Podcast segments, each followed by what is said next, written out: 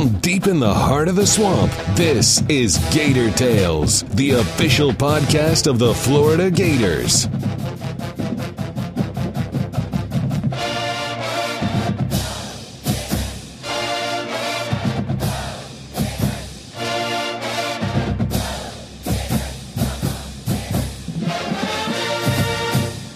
Welcome to Gator Tales. I'm Adam Schick.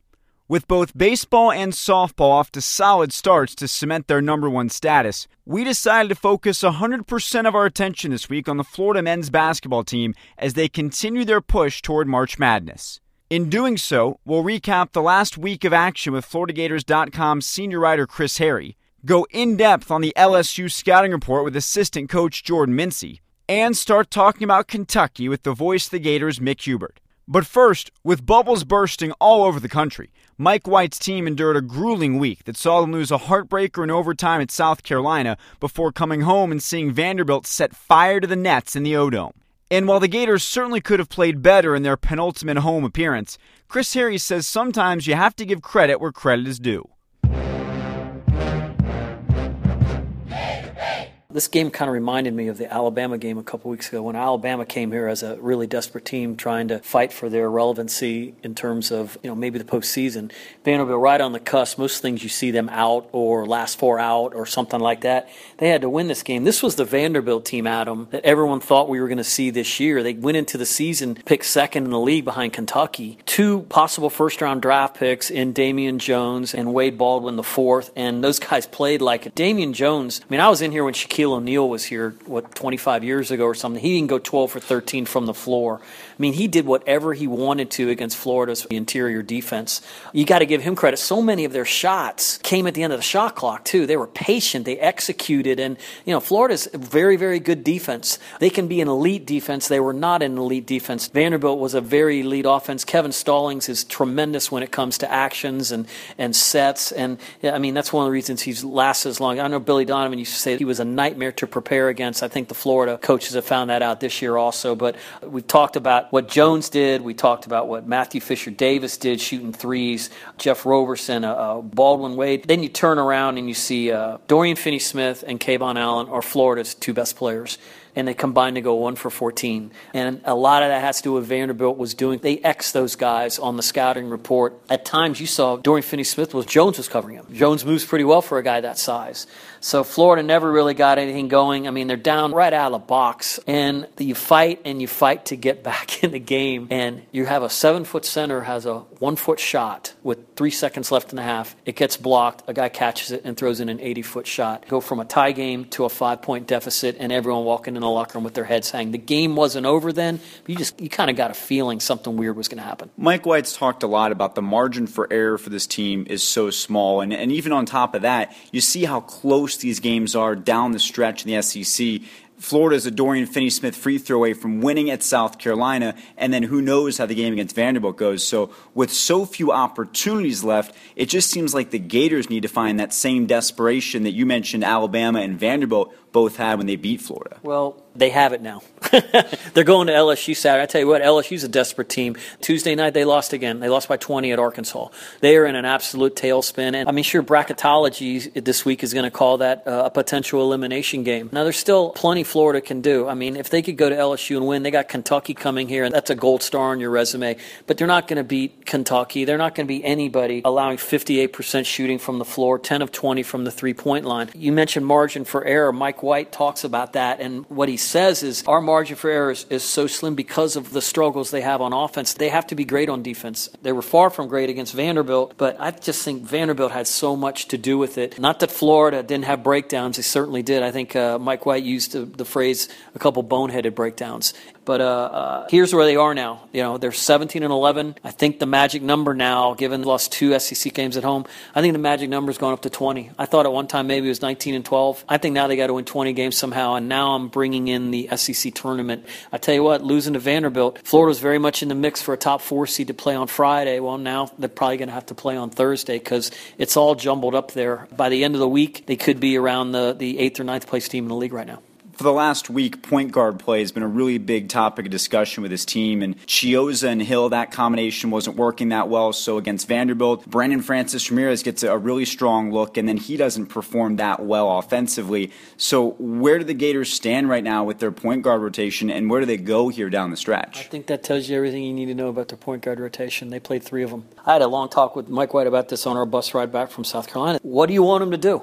Do you want him to throw it into John Egbunu? He has a lot of turnovers this year. He doesn't always catch the ball. Sometimes he gets in there and he can be effective, whether it's some kind of post move or something. But teams have figured out how to guard him by and large. Or, okay, you want Casey Hill or you want Chris Chiozza to try to drive the ball. Well, they're short guards and they're not dumping passes over people. They got to wrap around passes to guys. They got to find windows. That's not easy. Dorian Finney Smith is not a guy who goes and gets his own shot. Devin Robinson is not a guy who goes and gets his own shot. KeVaughn Allen is a guy who goes and gets his own shot, but not when he has an NBA guy guarding him like Wade Baldwin with those arms that go down to his ankles and holds him to 0 for 7 from the floor. This is a very limited offensive team. That's why their defense is so important, and they're going to have a really hard time in a situation like this when they give up 58% from the floor, 10 of 20 from three point range.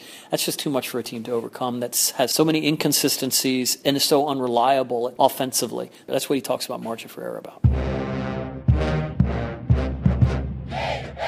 Head coaches get most of the attention on the sidelines in college basketball, but the majority of the legwork that goes into preparing the team is handled by the assistants. We wanted to dive a little further into their responsibilities to find out how they shape the team and prepare their scouting reports, so we sat down with first year assistant Jordan Mincy and asked him how the new staff got the existing players to buy in. One of the things that we try to do is just build relationships coach is really good at uh, building relationships, and the thing that he urges us, especially as assistants, and we get a lot of time to spend with the kids, obviously, uh, more than the head coach does. He gave us the opportunity just to make sure that we build relationships, get to know the guys, get to know their stories, get to know you know their families, uh, whether it be you know John Egbunu and his mom being in uh, Nigeria, or getting to know Devin Robinson, how close he is with his, his younger sister, and uh, just getting to know those guys and their families, their situation, and uh, also getting to know their dreams and their aspirations, where they want to go in life. You have a lot of playing experience and you played so recently. What does that do in terms of helping these guys understand what you're telling them when you can get out on the floor and relate to them so well? The opportunity of playing in college basketball, and especially knowing certain positions and time and possessions and being in those uh, game like situations, um, has been a blessing, uh, especially for the point guard situation, the wings, and obviously with the bigs. But knowing what those guys are going through, their ups and downs, being able just to relate some of my stories, my scars, some of the things that, you know, I've experienced while playing, especially late game situations. Just tell them, look, these are things you want to look for. These are things that are going to happen. Expect this on the ball screen. This is how they've been playing us, and these are what teams are going to focus on. So the first time maybe you got in the paint them, so now they're going to adjust. So obviously you need to work on your mid-range game or maybe expanding your game on these different areas. That's just the things that you try to draw on, especially from your playing experience. What are the day-to-day responsibilities like for the assistant coaches? I tell people this all the time, man, and we laugh about it, but it's a 24 hour job. I mean, you're a psychiatrist, you're a coach, you're a motivational speaker, you're everything. These guys are away from their families, so obviously they need a, a support system. They need somebody they can rely on, somebody they can talk to, especially in their personal lives. It's a hard job, but at the same time, it's a job that we all enjoy, especially our staff. How are things broken down between you and Dusty and Darris? Is it do you all do a lot of the same things, or do you have different areas that you specialize in? One of the great things about working for Coach Mike White, our head coach, is he gives all his equal responsibility. During the hiring process, he said, you know, I'm looking for guys who want to be potential head coaches one day. And the way that I run my program, everybody's equal. Everybody does the same responsibility. But I do that in order to form you guys and mold you guys into potential head coaches one day. So we all have the same responsibilities, whether it be Dusty working with the point guards, myself working with the wings, and Coach Darris Nichols working with the bigs. We all have the same as far as recruiting, scouting, player development. We all have the same job. When you talk about scouting, and that's a big part of what you guys do, how far in advance does that process begin? As soon as you finish your last scout, it starts. You know, watching film anywhere between eight and seven of their last games, looking at how they played us in the first game, looking at you know what key personnel hurt us and different things and actions they ran versus and maybe the defense that we can expect this time. Those are things that you kind of look at and you try to start as early as you can. Maybe that's uh, two weeks out or a week out, but it takes a majority of your day. I'll say that, and you put a lot of time into it to make sure you get our guys prepared when coaches always say, we're just talking about the next game, and players say we're only focused on the next game, is it weird for you being involved in the day to day of game prep when you're preparing for two games down the road. It is, and at times, you know, it's funny. You, you catch yourself thinking about different personnel, or you saying certain things like, "Hey, look, you know, Vanderbilt's coming up, and uh, maybe a guy like Jones uh, for Vanderbilt is really good." He's like, "Hey, look, you know, Ben's gonna do this." He's like, "Well, coach, who's Ben?" oh, well, sorry, I know that's LSU, but never mind. Sorry, Jones for for Vanderbilt, and you know, those are certain things that they kind of conflict. Like I said, it, it's different, but at the same time, it's fun. Like I said, it's always different experience, especially when you're learning so many different styles of basketball. And the SEC has so many different head coaches and so many different playing styles that it's a big time learning experience for us. As you're preparing for LSU and you've got the scout in LSU, how is this second time different than the first time around now that you've played them and seen so much more of them? LSU is one of the most talented teams in the country. You know, they have number one pick, uh, Ben Simmons, on the roster. Um, his game is very versatile. So when you're trying to prepare for a team that has multiple guys who can go for 20 points or more on any given night, it's really difficult, especially just to key in on one guy. Keith Hornsby, uh, a really good shooter for him. I don't know if he'll play or may not play, but obviously he's a guy who's very talented, had a lot of big nights in the SEC.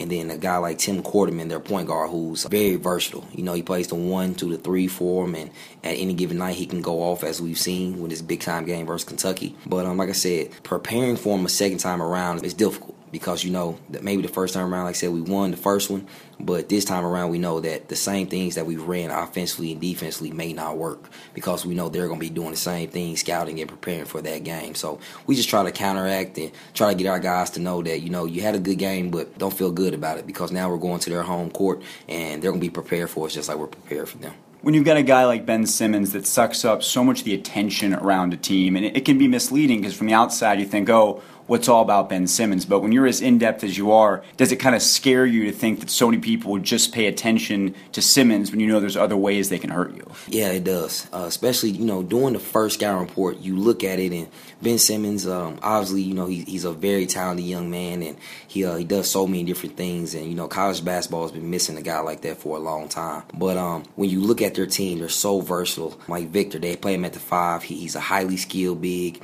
really good in the mid range area. And like I just talked about with Quarterman and, and also Hornsby on the wings, and also uh, to mention, you know, number two, Antonio Blakeney for him, uh, a former McDonald's All American and a freshman from the state of Florida.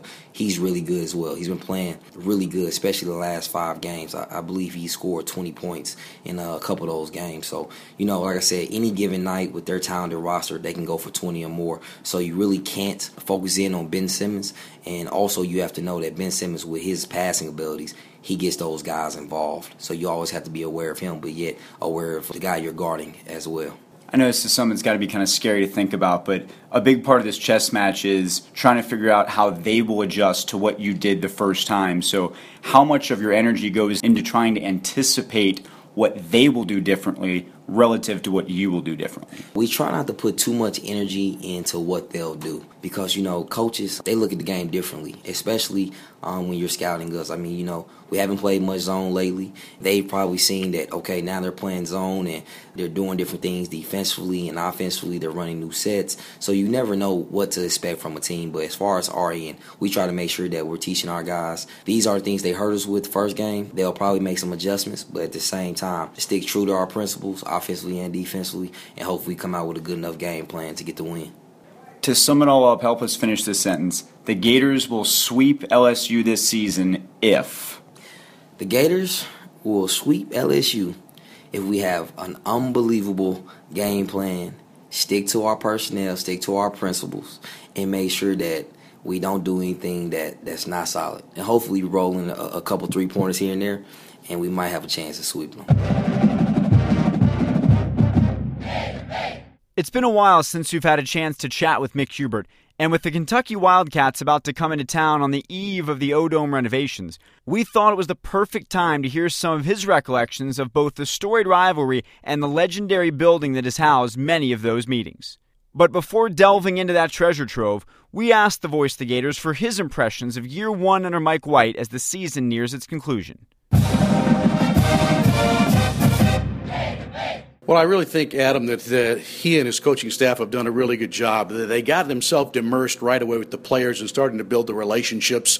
And I think that was very important because these guys were recruited for the most part by the previous staff, and, and Billy and his staff have been here for 19 years. And so there was a little bit of a, a get to know one another part. And, and then when the season unfolded, you know, I, I think that. Uh, you know, Mike was hoping that uh, this team would shoot a little bit better. He heard in the offseason probably uh, over and over and over again how bad they were a free throwing team last year. And he thought, well, that was last year. That hasn't happened this year. And, you know, basically they came out and kind of continued where they left off and being a, not a great free throwing team. So now he's experienced that. Yet we've had pockets of games where we've shot the ball very well. I think from a field goal perspective, uh, the Gators also struggled to make shots. And then we had a stretch, several, probably about uh, three weeks or so in middle of January, early February, where for I think six games we were shooting like 47% from the field. So a lot of times people carry over old viewpoints and they just label this team as a bad shooting team. Well, I can say I understand that, but as I would tell people from time to time, hey, do you realize that in the last six games they're shooting 47% from the field. You're basing on something happened the first 17 games, and you're omitting the last six games, say for an example. So, and now here lately we've kind of gone back into that shooting funk a little bit. So it's been a struggle. But I think the one thing that Mike White has really hammered home to his team is that you know, offense is going to come and go from night to night, but we can bring our defense with us every single game. And I think a lot of people saw what he did last year at Louisiana Tech and kind of wrongly assumed that this was going to be an offensive driven team, an offensive driven program. And as well as he would love to have that, he's coaching right now, Adam, with what he has. And what he has, he has some guys with some size, some guys with some length. We are very short at the point guard. But if you subtract the point guard spot, we put out guys out there that have pretty good wingspan and pretty good reach, and they're fairly athletic. So they can defend very well. Uh, they're one of the best offensive rebounding teams in the league, second in the league. I think they're second in the league in total rebounds. So they can rebound and they can defend. I think what happened also, Adam, was the fact that there was a stretch where the Gators were shooting 47% in six games. Their defense kind of regressed. They kind of thought, oh, well, ball's going in the hole now. We can slack off there. But he's saying, hey, it's great if we make shots, but we can never, ever slack off from the defensive standpoint. So I think that that's been the, the, the big success story of this team. It's not the failure to shoot hoops, it's been the success of playing great defense because if this defense wouldn't have been as good as it is, uh, the Gators wouldn't be in contention right now for an NCAA tournament berth. So I, I think there's been great progress made, and yet we know going forward, they've got a lot of work to do to bring in some guys guys that can shoot the ball, which has really uh, never really been a problem here at Florida up until last year and again this year. One guy who shot the ball really well as newcomer is KeVaughn Allen, and you've seen so many great shooters here in your time. What does that remind you of? We were at South Carolina a week or so ago, and uh, I ran into Kenyon Weeks coaching up there in North Carolina. He's from Concord, North Carolina, and uh, I said, Kenyon, I said, this KeVaughn Allen reminds me of you because when Kenyon came in right away, he was a three-point shooter. It really was probably as good a three-point shooter as we had until Lee Humphrey rolled along. Now, Teddy Dupay was a good three-point shooter. We've had some good three-point shooters over, over time here. But the way Kenyon Weeks shot the ball right out of high school coming in here is, is very reminiscent now to what KeVaughn Allen is doing. I didn't know how good a three point shooter he would be, but I knew he would be a scorer. And sometimes that scorer mentality, people think that well, he's going to score points because he's going to take a lot of shots. He's not necessarily at all a volume shooter. He's not a guy that's going to jack up 18 to 20 shots a game.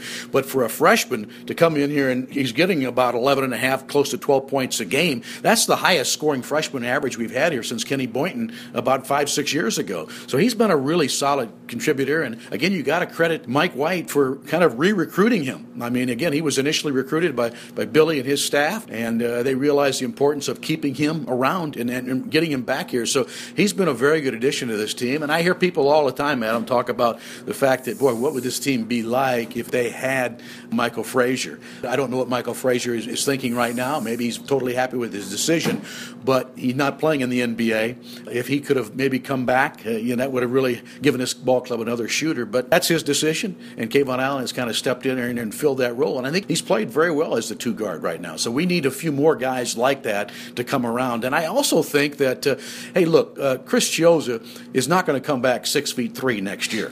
but he's going to come back as a better shooter. He's got a good shot. He's got good form. He's just a little bit undersized, and so sometimes when guys are six three and six four guarding him, it makes that shot a little tougher to get. But I do think he has the potential to knock down some some big three point shots going forward part of this week is going to be a Florida Kentucky showdown in the O Dome. It's always special because of how good Kentucky always is, very high profile. Just talk about how unique that matchup is. Well, it really is a great rivalry, Adam, when you consider that when the league decided to go to 18 games and keep a few common opponents that you would play home and home. Well, Florida wanted to make sure that they played Kentucky. A lot of people would say, well, you're crazy. Why would you want to play Kentucky? No, we realize we want not just one, but two opportunities to beat them. And there are years where we've beaten them twice. Uh, we went through a string where I think we won seven consecutive games against Kentucky, and no one in the history of the SEC has ever done that. They're going to come in and beat a lot of people, but you've got a great opportunity. So you always want to play the best. Obviously, the building is always sold out and it's always rocking, and the better you are, the more your team has its fans show up, and the fewer Kentucky fans get in. That's kind of on the Gator fans because if they don't show up, those Kentucky fans are going to show up, and there's going to be probably 5,000 of them outside the building. Now, the question is is 500 going to get in or is 3,500 going to get in? That's up to the local fans here. You can uh, hear on television when Kentucky scores on the road, half the arena is cheering. I mean, they played a game a week or two ago at South Carolina that 18,000 fans there, and Kentucky was blowing them out by 27, and, and the place was going nuts. It wasn't the Gamecock fans cheering. So does bring out the best in both sets of fans. So when you're at the home court, you've got to win. We've had a lot of great victories over Kentucky. We've, we've lost a game or two here, some heartbreaking calls, or heartbreaking shots, I should say. But uh, I think Kentucky has great respect for Florida basketball. It's a border war, Kentucky and Tennessee, but over the last dozen or more years, the real battle in the SEC has been Kentucky and Florida. How unique is that energy in the O Dome? When Kentucky comes to town, how does it feel different for you? It's vibrant because this building can get so loud, the fans being so close to the court, and there's a certain uh, specialty to this game Tuesday as well as a certain bittersweet sadness to this game Tuesday because it's the last time we'll have a basketball game in the O'Connell Center in its current configuration. And while we're all wildly excited about the $65 million project, thinking it's going to be great, we don't know until we actually get in there how that affects the Gators' home home court. We know the home court the Gators have had in this building since 1980, but there's going to be a different uh, figuration of the stands and the seats and whatnot. And, you know, you just don't know until you experience that. Uh, so that's why this Tuesday night game, for those people who are going to be in there, get in there with your cameras or whatnot and take some pictures because you're never going to see the building looking like that ever again. The students are right behind me at the broadcast row. They're so loud, they're so vocal, and it, it makes it special. Uh, obviously, the attendance has been a little bit down this year. We're probably averaging about a thousand fans a game less less than last season, but that's what happens when you come off a losing season. But uh, I think next year, when Mike gets a few more of his players in here, and then next January when we open up the brand new building, and that'll be special, I, I can see the crowds getting right back in here. And I, I do think it's going to be another great home court advantage for Florida, but it is a part of the unknown right now. And that's going to do it for this week's show. Our next episode comes your way next Thursday and will cover the final critical week for men's basketball and preview the women's squad as they head to the SEC tournament in Jacksonville. In the meantime, be sure to subscribe to Gator Tales on iTunes, SoundCloud, or Stitcher so you never miss an episode. Until then, I'm Adam Schick, and I'll see you in the O Dome.